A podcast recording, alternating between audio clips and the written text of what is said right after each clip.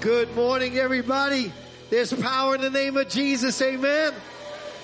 I'm so excited to be in church with you today. I want to welcome everybody. I want to welcome all of our campuses watching. We're so glad that you tuned in. And we know God's got a powerful word for everybody, especially the dads. Happy Father's Day, dads.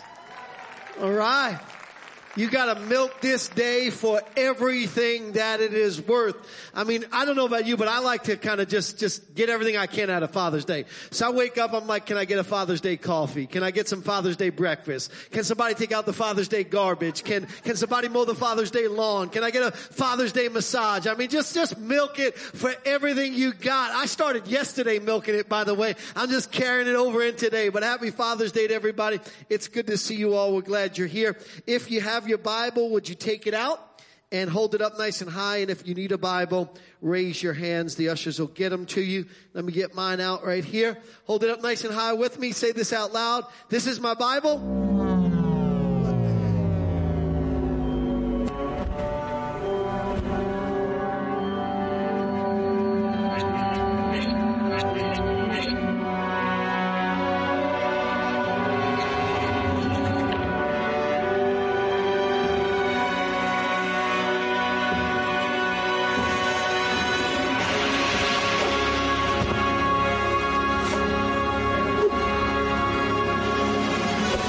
This is my Bible.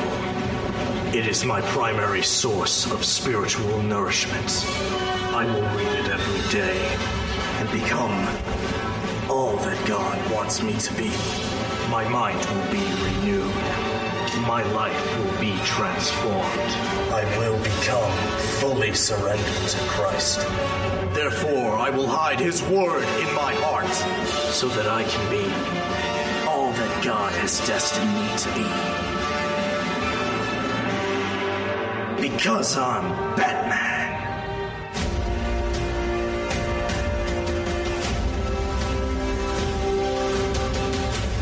Batman got saved over the weekend. You didn't know that? Yeah. Amen. If you would remain standing, obviously we are starting a new series this weekend called Superheroes and Sidekicks, where we're going to look at some of the superheroes of the Bible and their sidekicks. And it's going to be a great series. There's some fun things for the kids and kids ministries at all of our campuses, and out in the lobby area, there's a place where you can go look like a superhero and put your face in the superhero body. And some of you will have the best body you've ever had in your entire life. Somebody said to me, do you want to take a picture in the superhero body cutout? I said, well, I already look like a superhero. They laughed. They said, whatever, Pastor. I said, what you mean, whatever, Pastor? You know. Anyway, it's good to see everybody. Genesis chapter 22, if you remain standing as we go to the text from which my assignment comes today. Genesis chapter 22. I'm going to read a little bit of scripture here. I need it all in order to minister what God has put on my heart. Beginning in verse 1, now it came to pass after these things that God tested Abraham and said to him, Abraham, and he said, here I am. Then he said, take now your son, your only son, whom you love, and go to the land of Moriah and offer him there as a burnt offering on one of the mountains which I shall tell you. So Abraham rose early in the morning and saddled his donkey and took two of his young men with him and Isaac his son. And he split the wood for the burnt offering and arose and went to the place of which God had told him. Then on the third day Abraham lifted up his eyes and saw the place afar off. And Abraham said to his young men, stay here with the donkey. The lad and I will go yonder and worship, and we will come back to you. So Abraham took the wood of the burnt offering and laid it on Isaac his son, and he took the fire in his hand and a knife, and the two of them went together. But Isaac spoke to Abraham his father and said, my father. Here I am, my son. Then he said, look, the fire and the wood, but where is the lamb for the burnt offering? And Abraham said, my son, God will provide for himself the lamb for the burnt offering. So the two of them went together. Then they came to the place of which God had told them, and Abraham built an altar there and placed the wood in order, and he bound Isaac his son and laid him on the altar upon the wood. And Abraham stretched out his hand and took the knife to slay his son. But the angel of the Lord called to him from heaven and said, Abraham, Abraham. And so he said, here I am. And he said, do not lay your hand on the lad or do anything to him, for now I know that you fear God, since you have not not withheld your son, your only son, from me. Then Abraham lifted up his eyes and looked, and there behind him was a ram caught in a thicket by its horns. So Abraham went and took the ram and offered it up for a burnt offering in the stead of Isaac his son. And Abraham called the name of that place Jehovah Jireh, the Lord will provide. And it is said to this day, in the mount of the Lord it shall be provided. Then the angel of the Lord called to Abraham a second time out of heaven and said, by myself I have sworn, says the Lord, because you have done this thing and have not withheld your son, your only son, that in blessing I will bless you, and in multiplying I will multiply your descendants as the stars of heaven and as the sand which is on the seashore. And your descendants shall possess the gates of their enemies. In your seed all nations of the earth shall be blessed, because you have obeyed my voice. So Abraham returned to his young men, and they rose and went together to Beersheba, and Abraham dwelt at Beersheba. I want to minister to you this Father's Day weekend on the subject, how to be a super dad. And I want to use Father Abraham in this text as the backdrop for this. And I know it's kind of an awkward text to teach you how to be a great dad, because here you have this dad offering up his son as a burnt sacrifice. But you're going to see that there's so much in this particular text that teaches us how to be super dads. And so let's go before the Lord in prayer. Father, in the name of Jesus, would you minister? Would you speak to each and every heart? Would you help me to preach this word just like you gave it to me? We give you all the praise and honor in Jesus' name. And everybody said, amen. You may be seated. We live in a time where superheroes are all the rage, aren't they? So many superheroes these days: Ant-Man, Aquaman, the Avengers, Batgirl, Batwoman, Batman, Black Panther, Captain America, Catwoman, the Defenders, Doctor Strange, Fantastic Four, Green Lantern, Guardians of the Galaxy, Incredible Hulk, Iron Man, Spider-Man, Supergirl, Superman, the Wasp, Wolverine, Wonder Woman, X-Men, and Teenage Mutant Ninja Turtles. Are they really superheroes anyway? So many superheroes out there, and this generation loves our superheroes, so much so that if you don't believe it, I'll give you one statistic. The Avengers movie that just came out made $1 billion in a record 11 days. 11 days, $1 billion. And you know why? It's because people don't have no problem going to the movies. It's $17 a ticket now. Isn't that amazing? It's like 17 bucks a ticket to go to the movies. And if you're like me, you like that caramel popcorn that they got now? At the local Lowe's, they just got caramel popcorn in it. And so I'm like, man, this is awesome. They got caramel popcorn at the movie. So I'm like, can I get some caramel popcorn and a Coke? And caramel popcorn and Coke, $22 for caramel popcorn and a Coke. And so before you even go, you're $40 into it. And people spend the money on it, no questions asked, $1 billion in 11 days. And I'm like, man.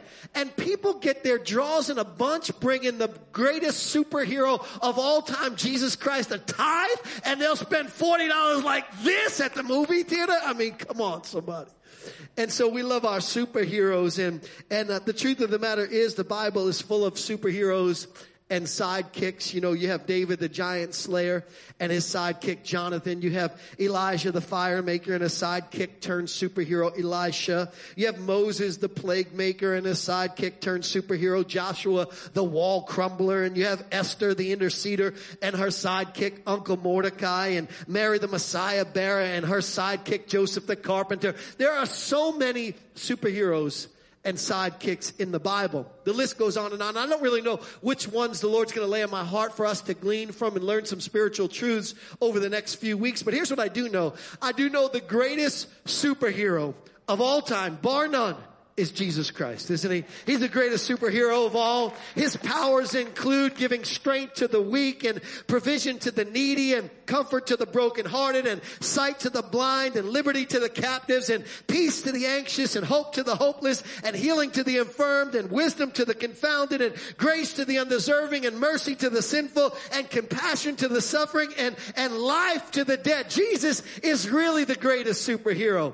And I begin to think about Jesus and kind of how he stacks up And I thought, he's stronger than the Hulk, for he calms storms with his words, and he commands the seas to go no further. And with the flick of his finger, he's put the stars in their orbit. He's my superhero. And I thought, he sees way beyond the X-ray vision of Superman, because he knows our thoughts even before they're formed in our mind. He's my superhero. His ability to innovate exceeds that of Iron Man's, and it makes Iron Man's latest invention look like a child's art project made of popsicle sticks, because my Jesus can take not only the good things, but the bad things and the ugly things and the terrible things and engineer something good out of them.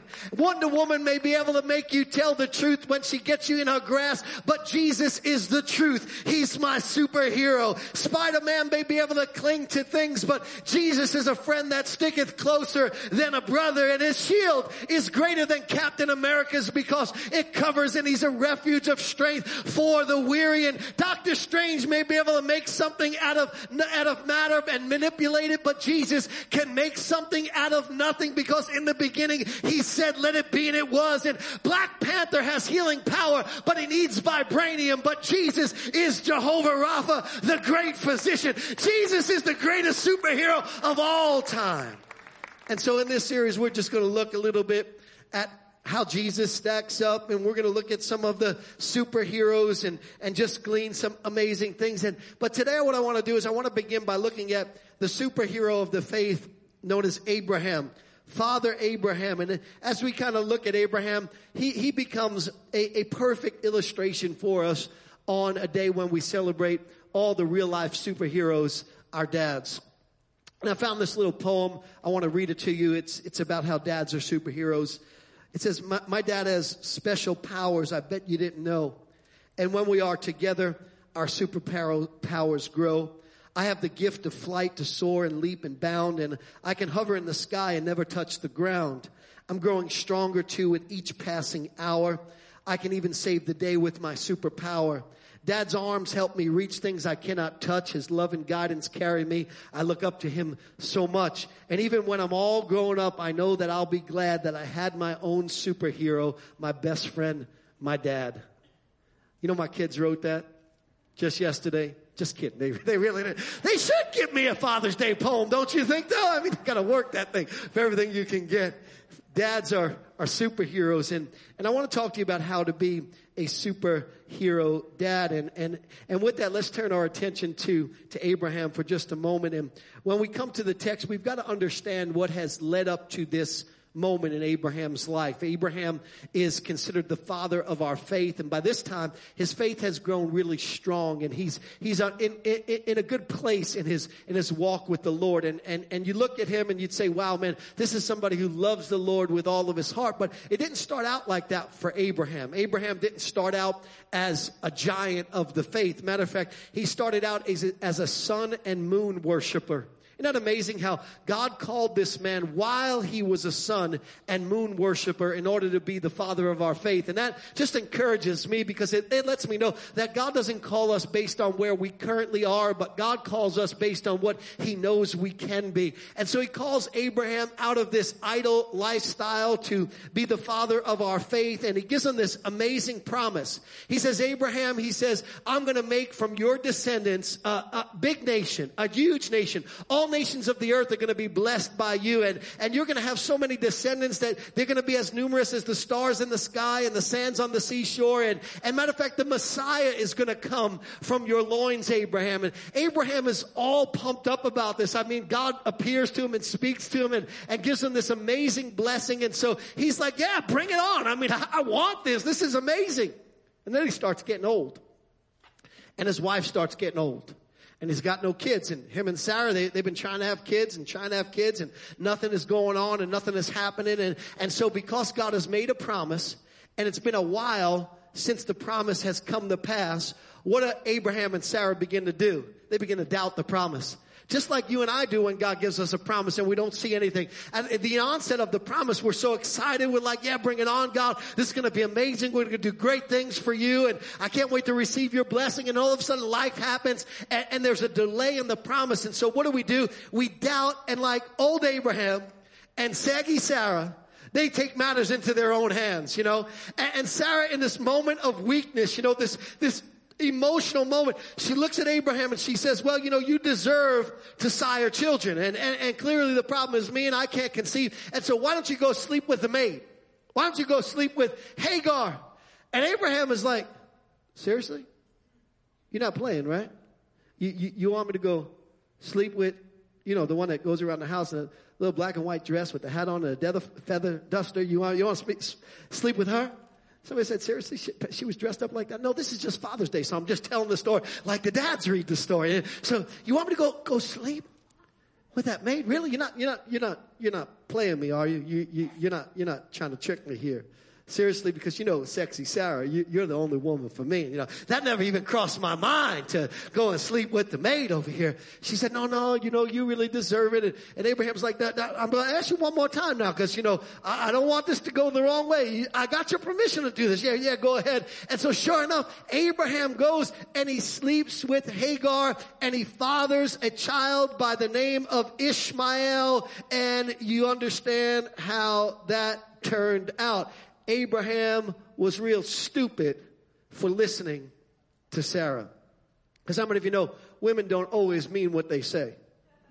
Come on, this is Father's Day. I mean, if you're gonna be a smart man, you gotta understand that just because she said so doesn't mean it is so. You gotta be able to read between the lines and you gotta be able to get behind them emotions and figure stuff out. And so sure enough, he gets real stupid. But what you have to understand is that the first key to being a successful or a super dad is you've got to face your failures. Because Abraham messed up big time by doing this. Abraham was both the father of our faith and the father of Ishmael. He had a spiritual side and he had a struggling side. And I know that as many dads listen to this today, they think, you know, super dad, well, I can never be a super dad because I have messed up so much along the way. And yeah, there's a spiritual side to me, but if everybody knew about my struggles, I couldn't be a super dad. Well, I want you to know that Abraham was both the father of the faith and the father of Ishmael all at the same time. And now in our day and age, in our culture, it is difficult to be a super dad. It's really difficult. Do you know why? The rules keep changing. Have you noticed that? The rules of what it means to be a man keep changing in our culture. It used to be that if you were a good provider, brought home the money, paid the bills, that you were a good man, a good husband, and a good father. It didn't matter that Pop didn't talk that much. Matter of fact, if you said anything about Pop, Mama smacked you right upside the head. So don't say anything about that man. He's a good man. But nowadays, Pop has got to be in touch with his emotional side, right? He's got to know how to, you know, get in touch with his feminine side. He's got to cry a little bit, but not too much, because if he cries too much, then he's soft, you know. And so nowadays, the rules have changed, and it used to be. I was taught by my grandfather, my father, by my grandmother, by my mother, by my aunts, by my uncles, that there was a certain way to behave around ladies. Right?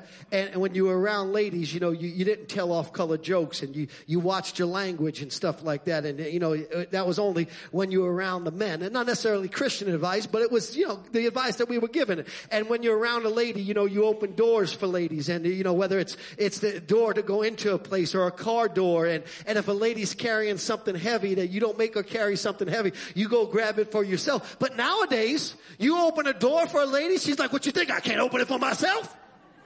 The rules have changed. I mean, you don't know what it's like to be a man. And men are confused. They're trying to figure it out. What am I supposed to do? It used to be that this was my job, but now I don't know if it's my job anymore, because if I just do this and I don't do this, that since somewhere along the line that I'm failing as a man. And when I'm failing, I don't like it, and then I'm told that I'm failing all the time, and that just shuts me down, because as a man, I'm not drawn to criticism, I'm drawn to compliments. Because when I get criticized for doing what I think is my role, and all of a sudden I don't even want to do it anymore, and so I just shut completely down, because I'm a man and I'm a little bit like God, and I'm not drawn to criticism, I'm drawn to praise. And so if I'm helping carry the groceries in and I got two in my hand and you make a fuss about it, I'll say, oh, that's nothing, baby. I can carry these two with one finger. The next time in, I'm going to bring six bags of groceries in. But if you complain that I'm not helping you, then I ain't bringing no groceries in. Am I talking to anybody today?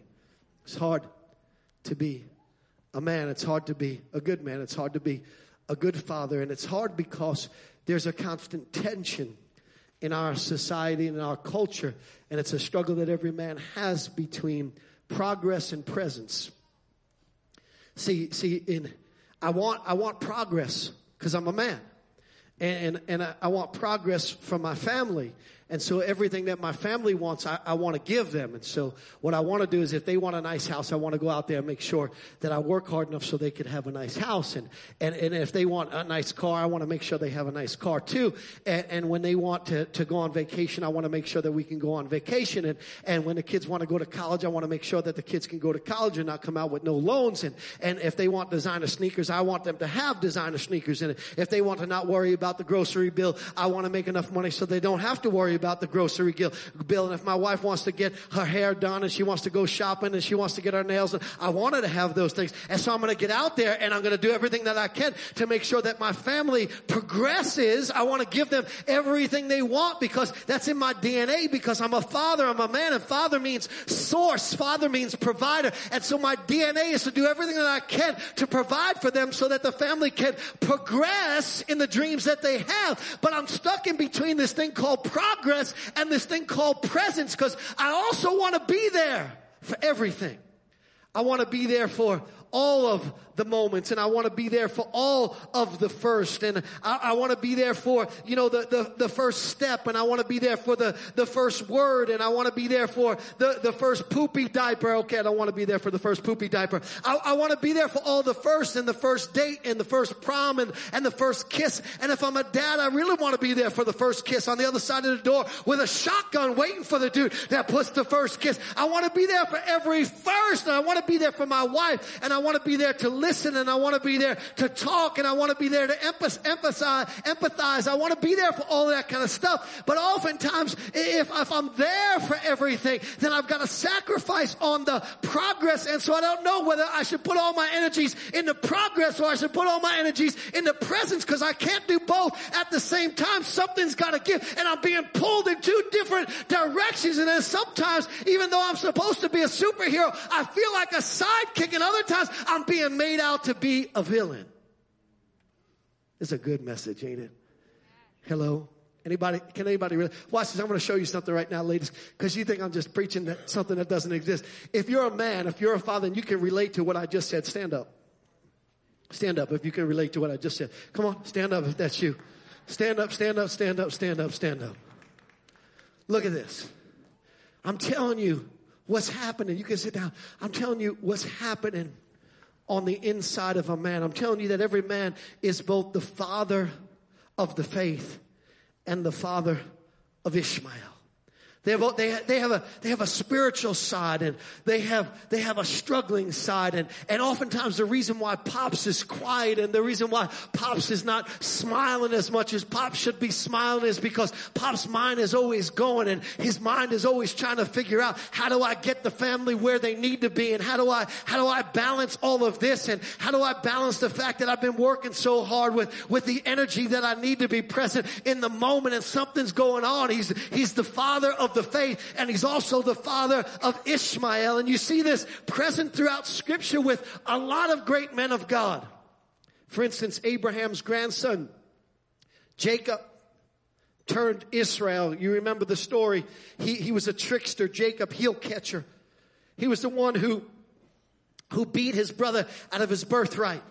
And then he went off and, kind of lived this life, and he finally got tired of living the life of a trickster and a conniver and somebody that wasn't doing things the way God wanted him to do. And so he decided to go back and reconcile with his family. On the way back, you remember, he wrestled with God, and during that wrestling match with God, God changed his name to Israel. And what I don't understand about the Bible is, though, even after God changed his name to Israel, which means prince with God or triumphant with God, God still sometimes called him Jacob. And sometimes he's referred to Jacob and Israel both in the same verse. Genesis chapter 48, verse 2. And Jacob was told, look, your son Joseph is coming to you. Watch this. And Israel strengthened himself and sat up in bed.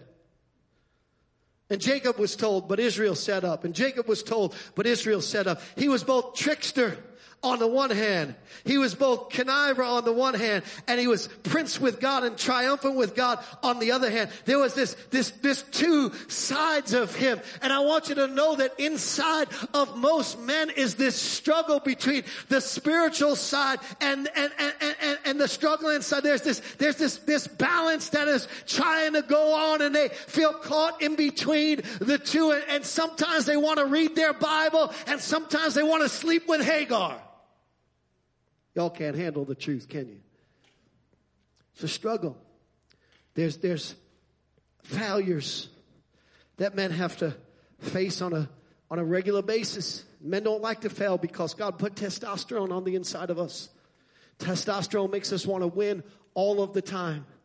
And men become very introspective when they're facing their failures. And so that's why, you ever hear of a midlife crisis? All of a sudden, the dude, starts losing a little weight. Nowadays, just starts wearing Spanx to pull his stomach up, and chest out, and gets a sports car, and does all these kind of things, and tries to just kind of regain some youth. You know why that happens? Struggling with the reality of where life is at that time based on where it should be in his mind. And here's what I'm telling you. If you're going to be a great dad, if you're going to be a super dad, you know what you need to do? You need to face your failures. Don't hide them. Don't run from them. Don't think that you can't be a great dad because you've had failures and you haven't lived up to the expectations that you had for yourself in your own mind, or you haven't brought your family where you wanted to bring your family. You got to own it. You got to ask for forgiveness. You've got to come out from behind the testosterone and get some help. You got to go to guys group at church and get some help. You got to lean on a brother. You got to talk to another brother. You got to deal with the struggle. You can't deal with it in silence. You could still be a great dad even if you have a track record of failure. You just got to face your failures, because every dad has failures that they have to face. Second thing that I want to share with you, how do you become a great dad, is kind of goes on with the story. Is Abraham gets this all figured out. He gets it figured out that he was stupid, that he shouldn't have listened to what Sarah suggested, because clearly Sarah really didn't want him to sleep with Hagar. And he should have been bright enough to realize that she was probably looking for some validation. Especially in Bible times, when women couldn't have a baby, all their self-esteem came down. And you know how ladies do it? Can I just be honest with you? Can I be honest in the presence of ladies? When ladies are looking for validation, what they do is they begin to throw hints. They don't just come right out and say, I need some validation right now. I need you to tell me I'm pretty, right? Because if they did that anyway, guys, even though, guys, we say, why don't you just say what you mean? If she came to you and said, just tell me I'm pretty, what would you do? Look at you, I'm not going to tell you pretty. That's stupid, right? You want to just come right out and do it. So what do ladies do? Ladies, they just give you hints. And so she's probably giving hints. Well, why don't you go sleep with Hagar? She wasn't looking for Abraham to say, really? Really? The maid of all people? That, seriously? She was looking for him to say, honey, I don't care if we never have no children. The only woman I want to be with is you. And so imagine how they're working it out. And finally, he comes back and he said, well, deed done. We're going to have a child now. She's like, seriously? You really did that, but you told me I could. How stupid could you be? Don't you understand how emotional I was at the moment? Don't you understand, dummy, that I really didn't mean that and I just needed some reassurance at the time? And he's like, oh, my bad. I didn't get it. And all of a sudden he owns it. He takes responsibility. You know the story of how Ishmael and Hagar had to go on. They had to move on so Abraham's family could be back intact. And now they're at this place, and because he got it straight with Sarah, and they worked through that issue, and he got it straight with God, God gave them Ishmael. God gave them Isaac. And when God gave them Isaac, Abraham loved Isaac more than anything in his world. Isaac was everything to Abraham. And so he is asked to offer Isaac up on the top of Mount Moriah. He has to offer up. And when they're going, Isaac looks. And Isaac wasn't a little boy, by the way. He was a boy that was grown enough to be able to resist. He said, Dad, I see the fire, I see the wood, but where's the sacrifice? And he said, God will provide the sacrifice. And this leads me to my second point. If you're going to be a super dad, you need to lead your family to have faith in Christ. You need to lead your family to have faith in Christ. God will provide the sacrifice. And this whole story about Abraham and Isaac is all about having faith in Christ. From Abraham taking the wood, that's the father growing the tree that would someday be Calvary. To Abraham saying to his servants, wait here while me and the lad go yonder and worship. That's Jesus in the Garden of Gethsemane telling his disciples to wait there while he goes a little bit further to pray. To Isaac carrying the wood up the mountain. That's Jesus carrying the cross to Golgotha. To Abraham binding Isaac to the wood. That's Jesus being nailed to the cross. To Abraham picking up a knife and being willing to sacrifice his only son. That's God turning his face on Jesus while he hung on the cross. To Isaac, not a small child, but a grown child, not resisting. That is Jesus laying down his life willfully and saying, not my will, but thine be done. Isaac did so because Abraham said to him, God will provide the sacrifice. That is Jesus saying to the Father, into my hands I commit your spirit. I trust you with the outcome. To God the Father stopping Abraham and providing a lamb in the stead of Isaac. That is the resurrection of Christ. The whole story is a story. It's a foreshadow of faith in Christ. And guys, dads, this is our number one job. Above everything else, it trumps being the provider. It trumps making sure the family is making progress in all the things. The number one task that every dad has, if you're going to be a super dad, is to lead your family into a relationship with Jesus Christ. And by the way, it's worth noting that Abraham, being a sun and moon worshiper, lived in a religious culture where sacrificing children was common. Now, it wasn't anything ever that God wanted. And God, though, reaches into the culture, because how many of you know that even though the culture can sometimes skew your thinking and get you to think that certain things are normal that are not normal, right? And we live in such a time right now where people are calling right wrong and wrong right. God uses sometimes what the culture is trending to in order to teach us some things. And so he reaches into the culture of the day, and what seems like it's normal to Abraham, he says, offer up your son, knowing full well that he would never allow Abraham to go through with it. And here's what God does in the process of asking him to offer up Isaac. He stops him to teach him he's not like the other gods. He doesn't want us to hurt ourselves. He doesn't want us to inflict pain upon ourselves. Matter of fact, he loves us so much that he inflicted pain upon himself so that we could be set free. He doesn't want a sacrifice of our own children. He gave his only son so that we could be set free. And the message here is this. This is all about faith in Christ. It's a foreshadow of what Jesus did for us. And it's a message to dads. And the message to dad is this. You need to take the lead in bringing your family to faith in Christ. Not only in leading them in their own personal relationship, but letting them see faith in Christ in you. I love the fact that Abraham said at the bottom of the mountain, before he knew how it was going to turn out, he said, me and the boy will be back.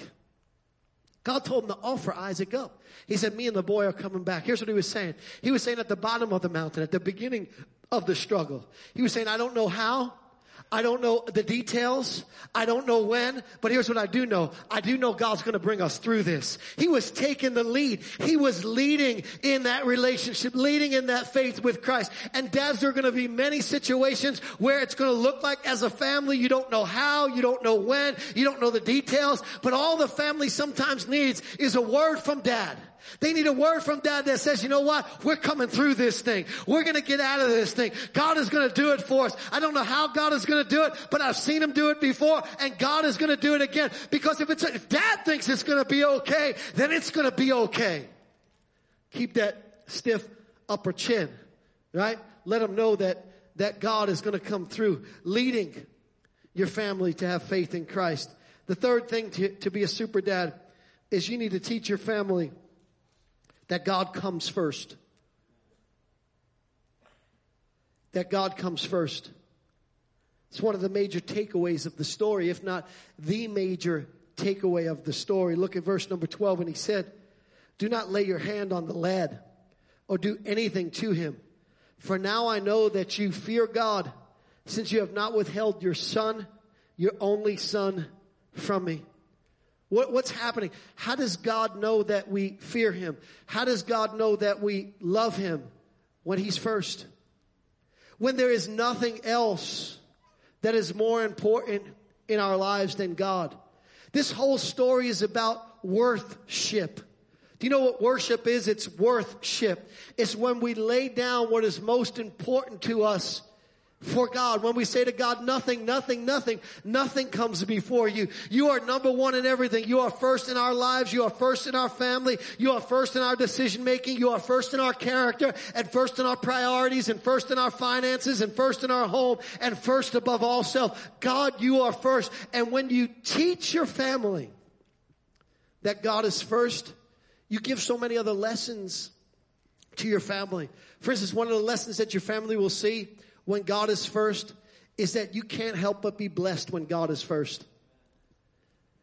Do you know how most people live their Christian existence? Trying to get blessed. Can we just be honest? Most people live their Christian existence trying to get blessed. The reason why most Christians do is so that they could receive a favorable outcome. In other words, I'm going to do this for God so that God can do this for me. But do you know the Bible never once teaches us to try to be blessed?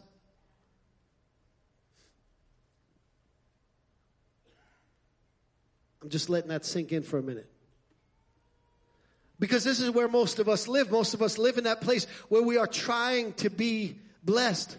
But my Bible tells me, seek first the kingdom of God, his righteousness, and all these things will automatically be added to me. So my Bible tells me that where I ought to put my efforts is not in trying to be blessed, but trying to bless God, trying to be a blessing to the Lord, trying to keep God first. And that when God is first, I don't even have to try to be blessed. I'll automatically be blessed. So don't hate people if they are blessed, because if people are blessed, chances are, especially if they're Christian, chances are they're putting God first.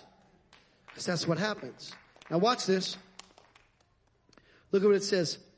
And God says, and by myself I have sworn, verse number 16. Because you have done this thing and not withheld your son, you put me first, your only son. In blessing I will bless you, and in multiplying I will multiply your descendants as the stars of heaven, as the sand of the seashore, and your descendants shall possess the gates of their enemies. In your seed all nations of the earth shall be blessed, because you have obeyed my voice. So Abraham returned to his young man, and they rose and went together to Beersheba, and Abraham dwelt in Beersheba. I want you to notice, because he put God first, his family was blessed. Isn't that amazing how we can just teach our families simply by putting God first? The second lesson out of this is that it's never too late to put God first. When you put God first, you teach your family that. It's never too late. Abraham had a history of failure. He fathered an illegitimate child, and he was supposed to be the father of our faith. But yet he decided at some point after his failure to put God first. And I know I'm talking to somebody right now. I know I'm ministering to that dad who's struggling with the fact that, you know, you've brought so many failures up to this point that how could you turn it around, and how could you put it in the right direction, and how could you finally send the right message to your family? Listen to me. There is no expiration date on putting God first. I promise you that your family will love the fact that God is suddenly first in your life. It's never too late to put God first. And Abraham decided after years of failing that God was going to be first in his life.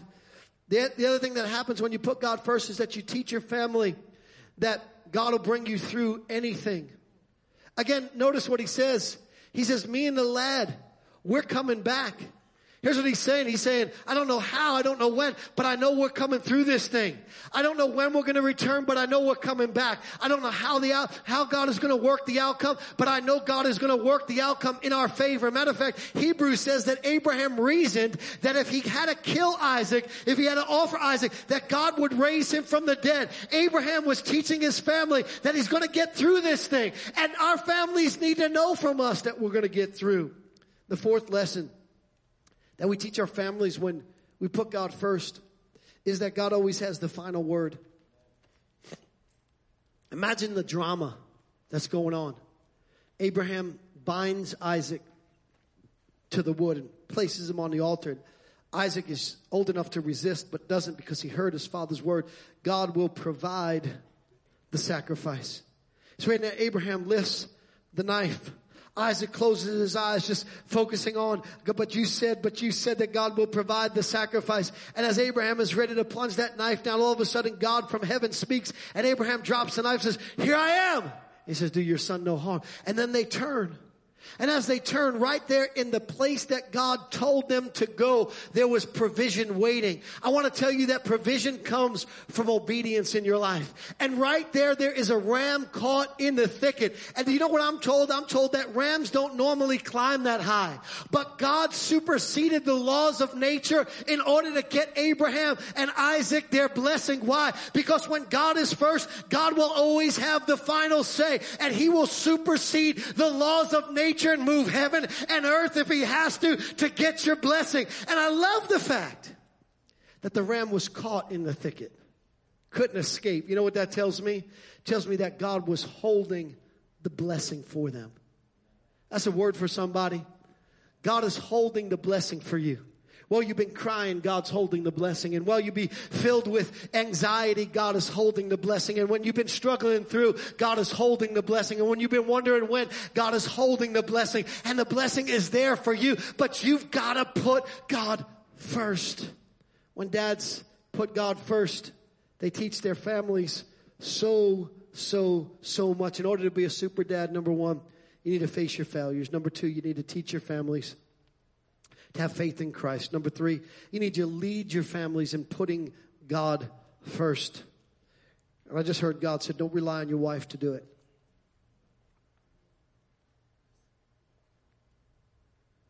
Don't rely on your wife to do it.